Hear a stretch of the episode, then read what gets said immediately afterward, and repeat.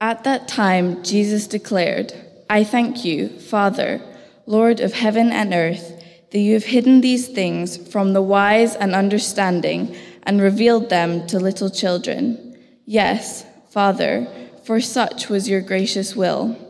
All things have been handed over to me by my Father, and no one knows the Son except the Father, and no one knows the Father except the Son, and anyone to whom the Son chooses to reveal him. Come to me, all who labor and are heavy laden, and I will give you rest.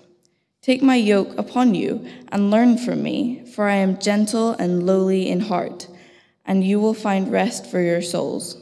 For my yoke is easy and my burden is light.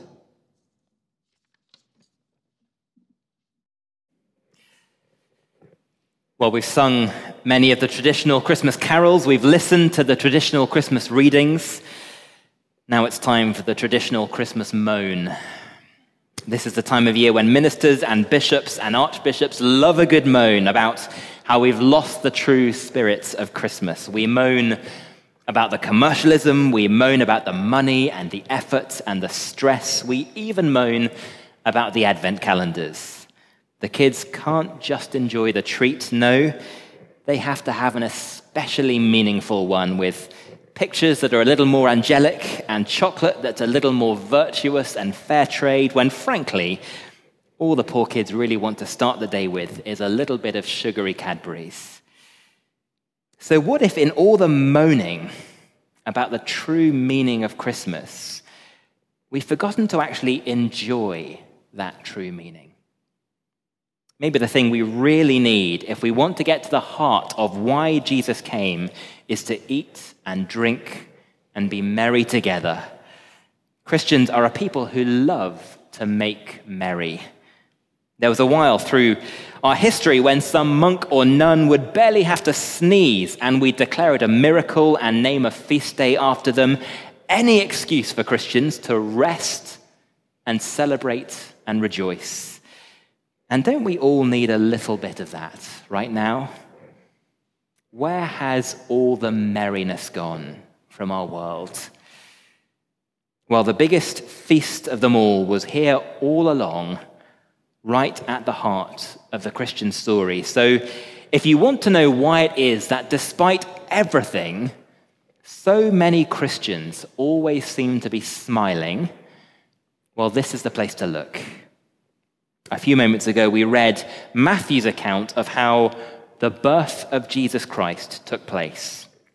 It began with an angel appearing to Joseph in a dream, and you should know that when angels show up in the human realm, even in the Bible, it is not a normal thing. It doesn't happen very often. It's a weighty, terrifying event, something of eternal significance and historical magnitudes. So when an angel speaks, you'd better listen. And he seems to want Joseph to understand two things. The first is that this child is sent from heaven Twice he made the point that he's conceived from the Holy Spirit. This birth is something supernatural imposed on the world from outside. The author has stepped into the story. It's a fork in the road confronting every one of us. But the other thing that the angel is very specific about is this baby's name. And that's the verse that we're going to focus on this evening because it's this name that explains what we all have to be so merry about. You shall call his name Jesus, said the angel, for he will save his people from their sins. Joseph, this baby will come God's way, not yours, and he will get God's name, not yours a heaven given name for a heaven sent child. And that name is clearly so important to Matthew that he repeats it at the end of the section, verse 25. And yes, he called his name Jesus. So, what is it that name Jesus tells us that has put a smile on so many millions of faces? Well, it's a name that is rich with history and meaning. This name he's given here will shape every moment of the life Jesus was born to live. And it points us to two realities realities that fill all the best Christmas carols with an aching kind of joy a weary world and a suffering Savior. First, a weary world. You see, this isn't actually the first Jesus to be born in the Bible, but the one he's named after was better known by the Hebrew form of that name, Joshua.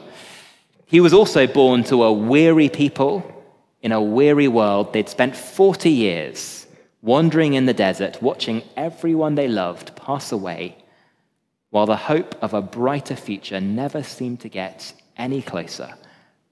But Joshua was born for one mission. His entire life would be one of struggle and war to save his people and deliver them into the promised land, a land where again and again Israel were told they would enjoy rest. Rest from their enemies, rest from their toil, rest from their fears and tears. The name Jesus or Joshua means the Lord saves, and it's the name of a man called to face terrible struggle in order to lead his people into a merry rest. And if you're paying attention to the readings this evening, you'll have seen that rest is something this world has been longing for almost from the very beginning. It was promised in creation itself. On the seventh day, God rested from his work. And if mankind hadn't fallen into rebellion, we could have rested with God in that joy for all eternity. But that isn't how the story went. And ever since that day, we human beings have struggled to find the rest and the joy that we ache for so much. But God promised it to Adam and Eve when they fell. He promised a son who would slay the serpent and release mankind from our sorrows. And we have hoped and hoped for that rest ever since. One day in seven, from the beginning of the world, believers would stop and trust and celebrate in that hope. They would rest. Our longing, our longing for joy and rest was woven into the very fabric of creation. One day in seven, we would wait for it. A few pages later in the Bible, things had gotten as sad and as broken for humanity as it was possible to get. And that is when the first ever Savior of the world was born, the first of many, many flawed heroes in the Bible story.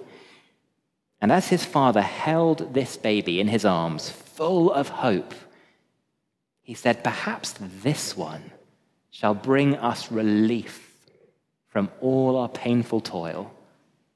And so he named his son Noah, the Hebrew word for rest. Can you sense that desperate longing? And we feel it too, don't we? We are so tired of how things are so tired of the joylessness, so fed up with the endless rancor, endless division, endless argument and sorrow and grieving and loss. But it wasn't to be. Not from Noah, not even from Joshua the first. Israel were given rest from their enemies, but when they entered the promised land, their sin and sorrow only followed them.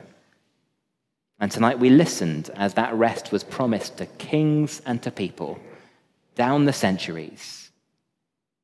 The first thing, then, that the name Jesus, Joshua, points us to is a weary world. Humanity longs for rest and rejoicing, but we struggle so much to find it, don't we? And the angel also told us why that is. Why is it so hard?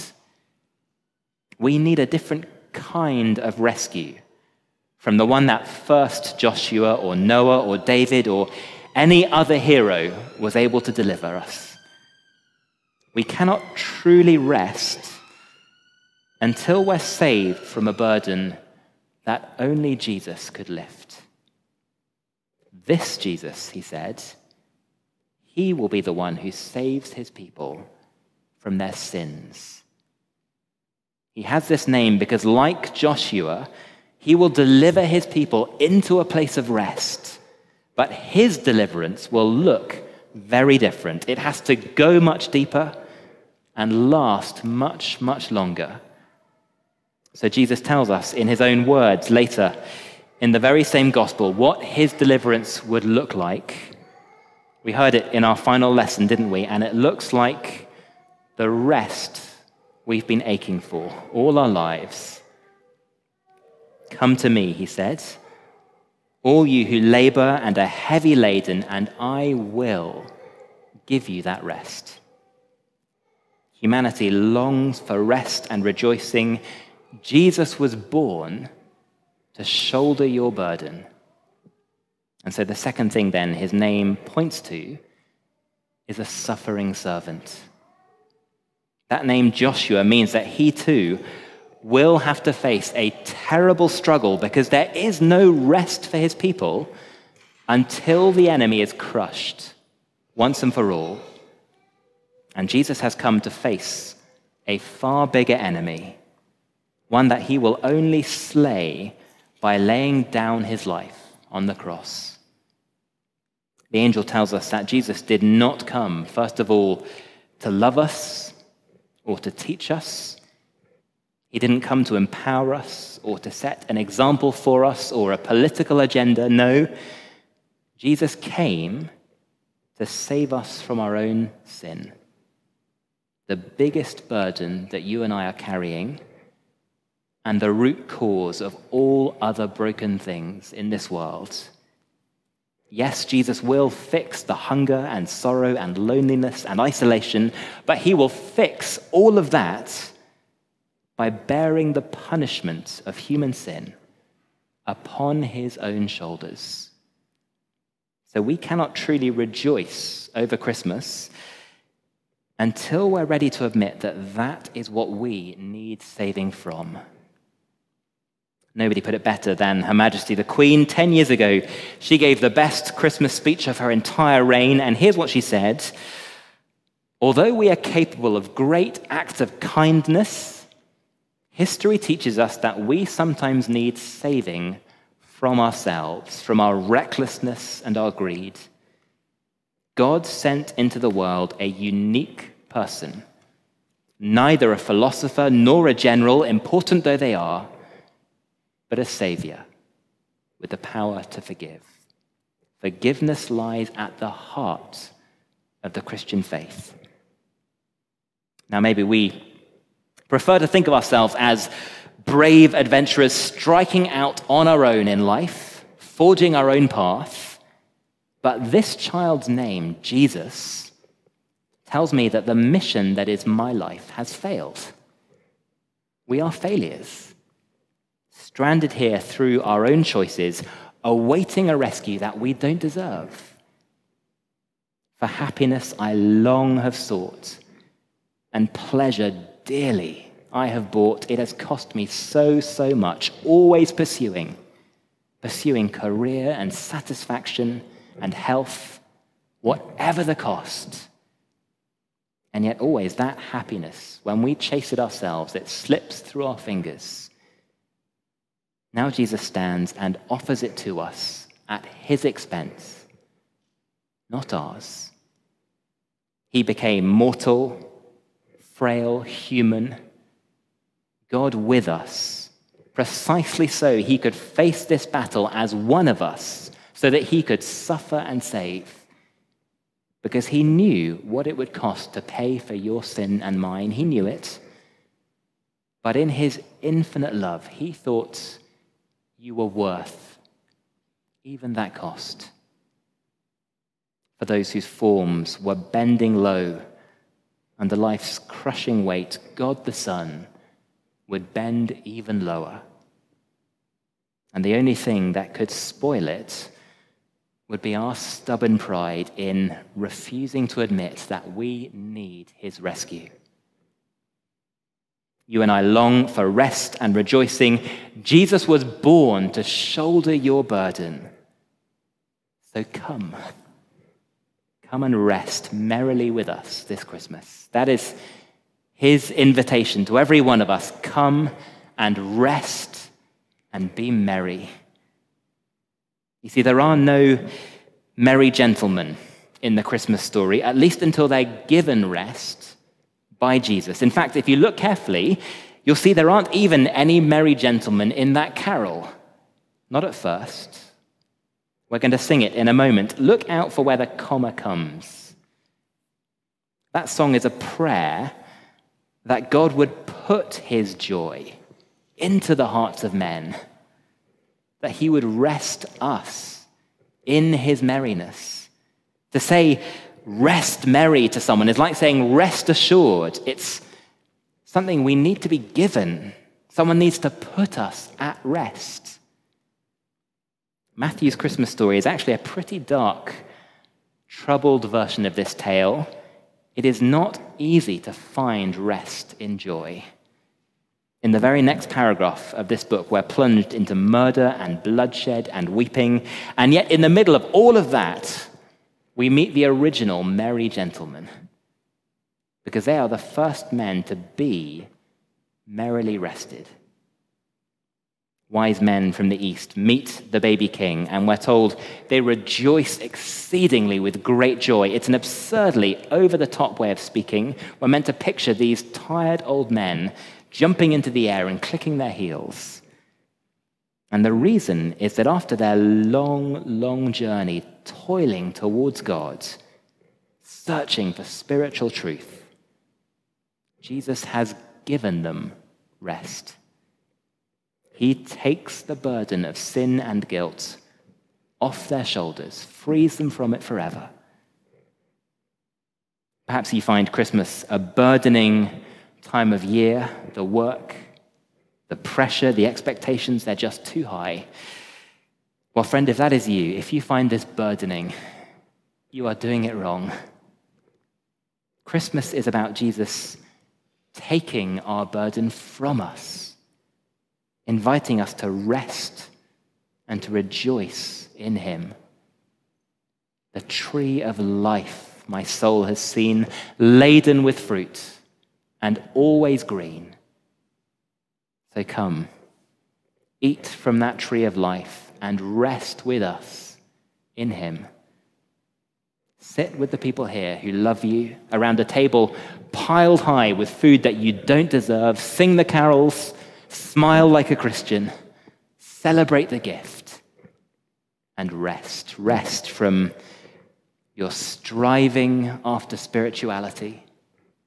Rest from the toil of trying to make amends for sins you cannot fix. Rest from every attempt to salve your hurting conscience and subdue your fear of death and signal to other people that you're living a virtuous life. Rest from it all and receive it instead from Him. Let's pray.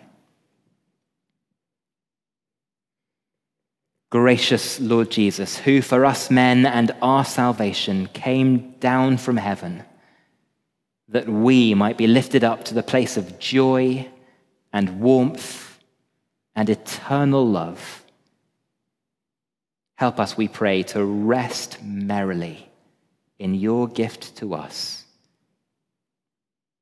Take the burden of sin and guilt off our shoulders this Christmas, and would we take and receive and enjoy your gift of forgiveness together, released from fear and filled with hope as a family called to the feasting and joy of your everlasting hall for we ask it to the praise of your goodness and love. Amen.